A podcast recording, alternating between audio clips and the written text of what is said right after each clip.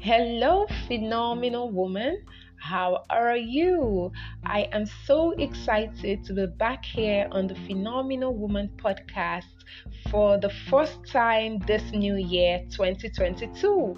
This happens to be the very first episode on the Phenomenal Woman podcast for the new year. And so I want to say happy, happy, happy new year to you. Happy new year, dear Phenomenal Woman. On the Phenomenal Woman podcast for 2022, we are going to be starting out on a series tagged friendship, and this happens to be the very first episode on that series. I have been wanting to talk about friendship for so long on this podcast. I have always wanted to record an episode on friendship because I feel like I am ready to talk about it now. Basically, I've had my own fair share on friendships I've had my own experience with friends, and by that I mean the good experience and the not so good experiences. And I know so much about friendship now that I am ready to share with all of you. Some of the things that I'm going to share today, you already know.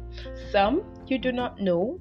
Some you have experienced, and some you probably have not experienced, and that is a good thing because when you get to experience these situations in the future, you would already have a clue on how to handle those situations. So remember, this is going to be a series, a very interesting one. But for starters, on this episode of the series, let's just talk about friendship. Let's talk about what friendship is and what friendship is not. Now, before we begin, let me notify you this table, this table that I am about to shake is going to affect everybody. This conversation is literally going to affect every person. So if you came on here because you were expecting me to highlight only the wrong things that your friends are doing to you, I am sorry to disappoint you because most of the things that I am going to be talking about are going to be pointing fingers directly at you. So get ready to be checked. All right. For starters, let's talk about what friendship is, and then we'll go on to talk about what friendship is not. This definition that I am about to give to you covers both platonic, romantic, and professional relationships. And so I did my research, and according to Wikipedia, Friendship is a relationship of mutual affection between people. And personally, I love to say that a friend is a ready shoulder that we can rest on, a shoulder that we can cry on, lean on, rest on whenever we need to. A friend is anyone that we do life with that makes life more beautiful and fun, right? And a friend is someone we can turn to when our spirits need a lift. So, friendships and relationships are very important aspects of our lives as human. I mean, humans are social beings. So, what would our lives look like without friends? Boring, bare, naked. Our lives would be blank without friends. I think a friend is a gift from life. A friend is a priceless treasure that money cannot buy. And this is arguable, but I do believe that money will not buy you friends. What money will get you is fans, right? Because a friend is an invaluable gift. Okay? Now, to be a bit more practical, a friend is that person who you would call when you want to rant about a bad day or when you have an annoying lecturer or leader that you want to rant about. You just you just call that friend to rant about literally anything right? A friend is that person you call when you are in a mess when you're in a very hot mess and you need an urgent free advice a friend is that person you sit down with to discuss about how you will make money in the future, how you paint the town red, blah blah blah. The list is literally endless, but you get the point now, don't you? So, friends are necessities in our lives, right? Now, that's where we've now that we've established um, the we've established the concept of who a friend is, even with practical examples. Let's talk about who a friend is not. Now, a friend is not a water well. you know what a water well is, and you know how we relate with a water well. Excuse me. So, you you only visit the water well when you want to draw from it and then you abandon it when it is dry that's the kind of relationships we have. With the water well. We go to draw water from it because we need water. And then when it's dry we'll walk away. Your friend is not your water well but that's how most of us treat our friends. That's how we behave towards them you only remember to put a call across to your friend when you went, want something from them. You only remember to visit them when you want to go get stuff from them or anything that would be beneficial to you. Your friend is not a host that you feed off on as a pest, the host that you just go suck off on, take what you want, and move on. No, that is not what a friend is. Secondly, a friend is not a burden bearer. God is your burden bearer, sis, not your friend. So, um, you, you remember that scripture that talks about um, that scripture that says, Come unto me, all ye who are weary and heavy laden, and I will give you rest. That is God. You put all of your burden on God, and He takes care of it for you, not your friends. Okay. So when you find a friend who takes it upon themselves to take your problems on themselves like it is their own, you should be grateful because it is not your responsibility to carry your problems on their head. So don't act like they owe it to you to do that. As much as it is okay, it is very okay to share what you're going through with each other it is okay to talk to each other about the challenges that you're facing in life. It is not their sole responsibility to provide a solution to your problems. I mean, sometimes all they can do for you is listen, sit back and listen to you while you rant. You know, you remember I told you that a friend could be that person you call just to rant about a bad day, a bad experience, a bad lecturer, a bad whatsoever. You just want to talk about something. So it's very okay to share your experiences with each other, but it is not the sole responsibility of your friend to carry on themselves your burden. Most friends will do that. Most friends will take it upon themselves to make sure you're okay. You should see that as a blessing and not their responsibility, right? That's why I said a friend is not a burden bearer, all right? A friend is not a friend must not be your age mate, right? A friend must not be in your age group or your level. So if the image that comes to your head when I talk about friendship are a bunch of age mates, um, people in the same level and class with you, then you need to up that mentality and mindset. When we eventually get to talk about the types of friends in future episodes on this series, um, when we talk when we get to talk about the types of friendship goals that you should have, you will come to realize that it is wrong for all of your friends to be in the same level as you. So your friend could be your role model, your friend could be your mentor, your friend could be your lecturer, your friend could be your leader. As a single person, you can have a married friend, okay? Your friends, whether platonic, romantic, or professional, must not be in the same level as you. It's okay to have friends who are way better than you in diverse ways because after all, that's to your advantage. It is it's going to do you more good than evil to have people who are better off than you as friends. Do not think that all of your friends are supposed to be in the same level as you know that's not right. Okay? Now let's move on. Let's talk about let's let's move on and talk about how to start a friendship. So, first of all, we've established who a friend is, who a friend is not. How do you start a friendship? How do you begin a friendship? We're going to do more of this um, conversation on how to start a friendship as we proceed in future episode. And future episodes intend to cover the issues that we have in friendships, right?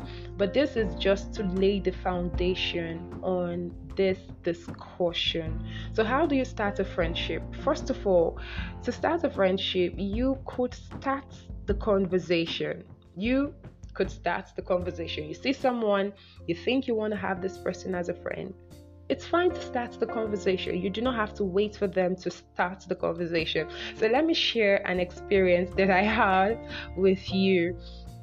There was this time um, back some years back, I um, was walking down the road and I saw this good looking young man, and he had a book in his hand.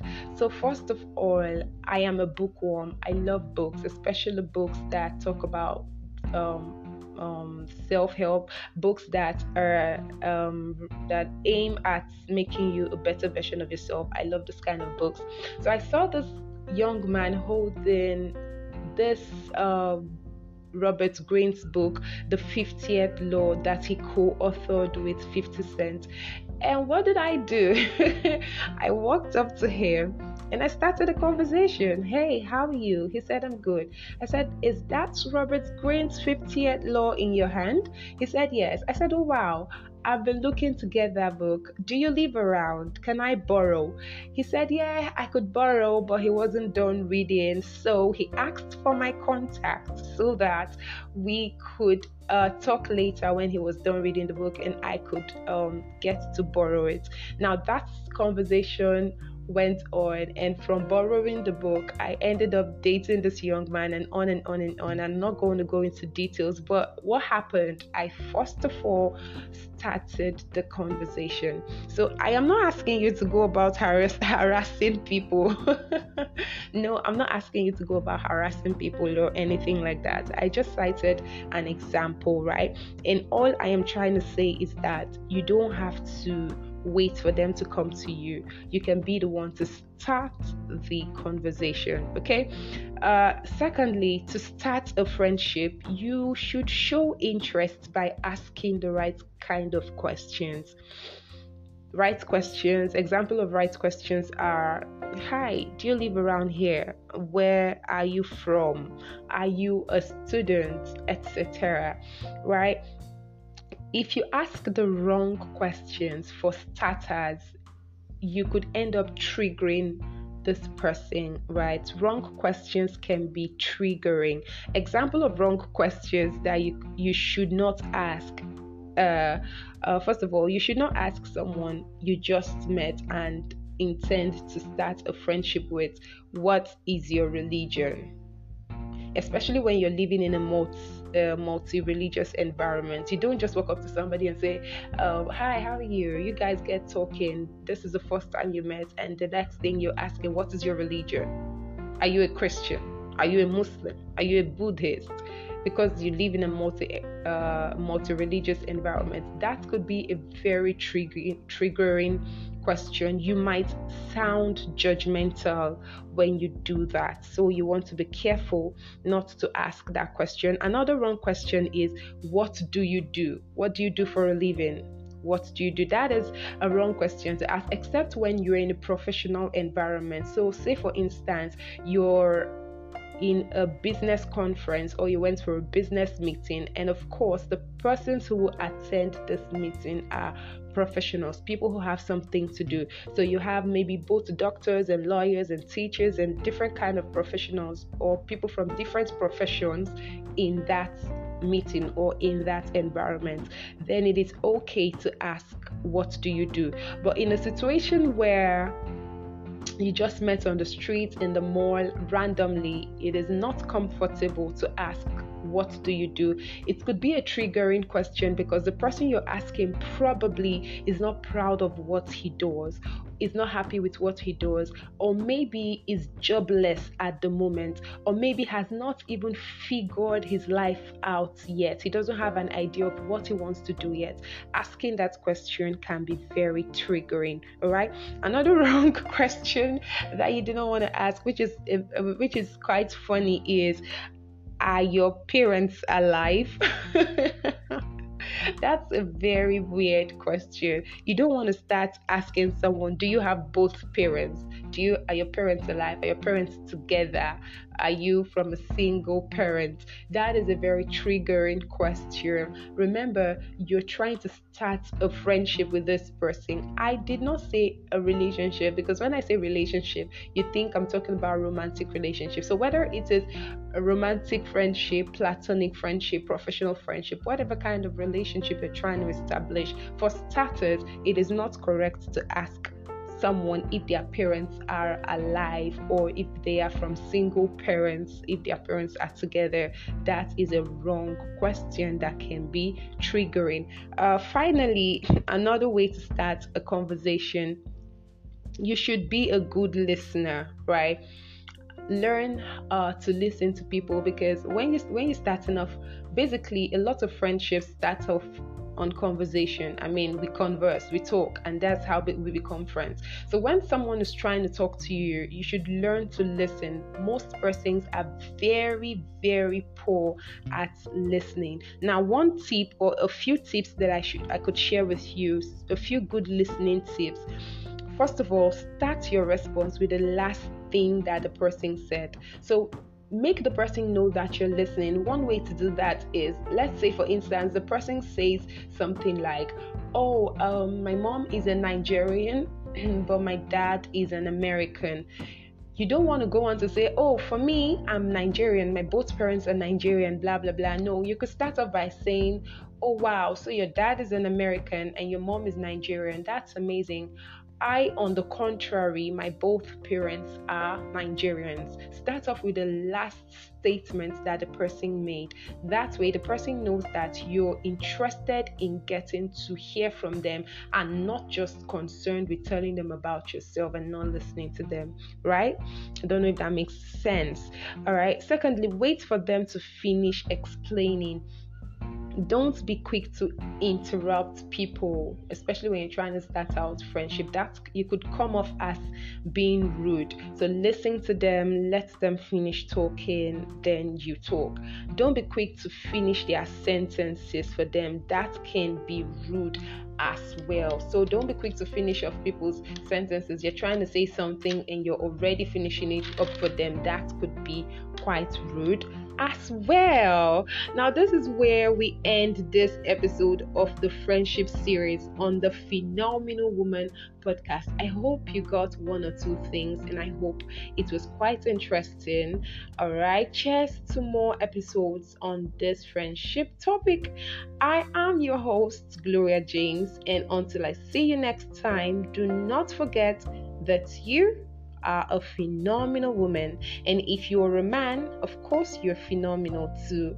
I love you as always, and bye bye.